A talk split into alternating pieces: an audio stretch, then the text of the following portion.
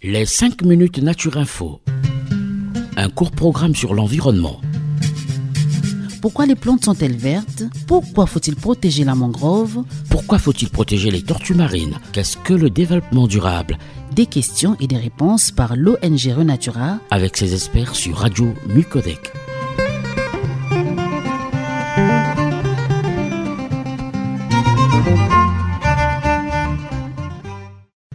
Chers auditeurs, madame, euh, mesdemoiselles, euh, messieurs, bonjour. Bienvenue dans les 5 minutes Renatura, la chronique environnementale de l'association Renatura Congo en partenariat avec la radio Micodec. Aujourd'hui, dans cette émission, nous recevons monsieur Chrysler Tati, éducateur à l'environnement chez Renatura Congo, qui va nous expliquer comment les animaux marins dorment. Bonjour monsieur Chrysler. Bonjour euh, Guichel. Alors monsieur Chrysler, vous allez nous expliquer comment les animaux marins dorment. C'est une très bonne question Guichel, même si c'est un phénomène peu connu et difficilement mesurable. Le sommeil est vital pour les humains comme pour les animaux marins. Le sommeil est une fonction vitale impliquée dans la mémorisation, la vigilance ou encore l'oubli. On l'a tous remarqué. Quand on est fatigué, on est moins alerte et notre cerveau fonctionne un peu au ralenti. Celui-ci sert donc à beaucoup de choses et notre corps ne pourrait pas fonctionner sans dormir. Mais dormir dans l'océan est complètement différent de dormir sur la terre. Les poissons arrivent tout de même à dormir. Des scientifiques l'ont prouvé en mesurant simplement l'activité de leur cerveau et leur rythme cardiaque.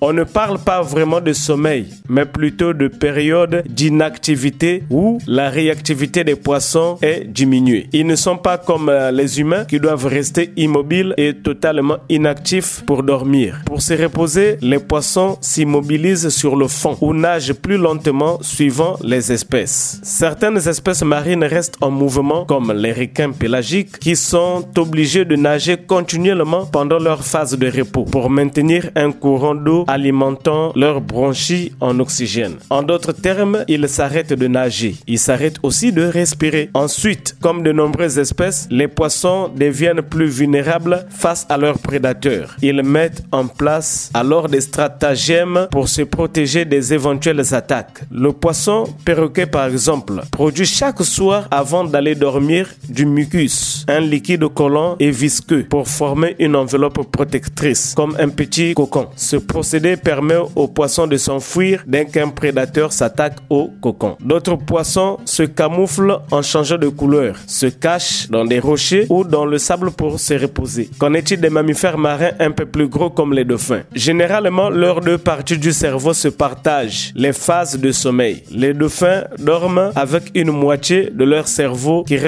éveillé, alors que l'autre se repose. Ils dorment par épisode de moins d'une heure, environ une dizaine de fois par jour, comme beaucoup d'autres cétacés. Ces épisodes de sommeil dépendent de plusieurs facteurs externes, comme la disponibilité en nourriture, les migrations, les conditions météorologiques. En effet, si la nourriture est abondante, l'animal pourra se permettre de dormir un peu plus nous êtres humains avons plus de chance. Nous pouvons dormir de longues nuits sans interruption car nous n'avons plus de prédateurs directs pour venir nous déranger, à part les moustiques bien sûr. Merci Monsieur Chrysler euh, pour euh, nous avoir édifié sur euh, comment les animaux marins dorment. Un grand merci à vous chers auditeurs qui nous suivez sur la radio Micodec et on n'oublie pas la radio Micodec qui est notre partenaire. Si vous avez chers auditeurs des suggestions, des questions sur nos chroniques environnementales, vous pouvez nous appeler à ce numéro 05 742 42 80. Je reprends 05 742 42